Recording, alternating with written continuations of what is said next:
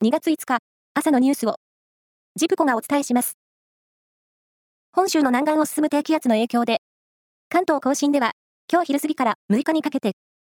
山沿いや山地を中心に大雪となり、東京23区を含む平地でも雪が積もる見込みです。国土交通省と気象庁は、車の立ち往生など交通への影響に警戒を呼びかけています。共同通信社が、おとといと昨日実施した全国電話世論調査で、自民党の派閥から裏金を受け取った議員が使い道について説明する必要があるかどうかを尋ねたところ、あるという回答が84.9%に上りました。一方、内閣支持率は24.5%で、前回を2.8ポイント下回りました。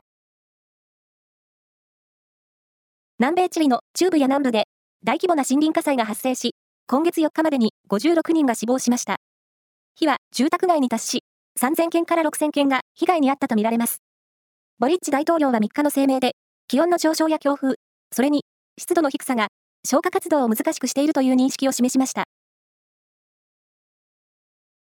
カーリングの日本選手権は、昨日、決勝が行われ、女子は SC 軽井沢クラブが最終第10エンドで逆転し、北海道銀行に5対4で勝って初優勝を果たしました。柔道のグランドスラムパリ大会は4日、男子100キロ級の決勝が行われ、東京出身で東京オリンピック金メダリストのウルフ・アロン選手がスペインの選手に優勢勝ちし、夏のパリオリンピック代表内定へ大きく前進しました。スキーフリースタイルモーグルのワールドカップはアメリカでデュアルモーグルが行われ、初めての走行優勝を目指す岐阜県出身の堀島育馬選手が優勝しました。堀島選手はワールドカップでシーズン自己最多となる4勝目です。発売前の漫画雑誌週刊少年ジャンプの画像をインターネットで公開したなどとして、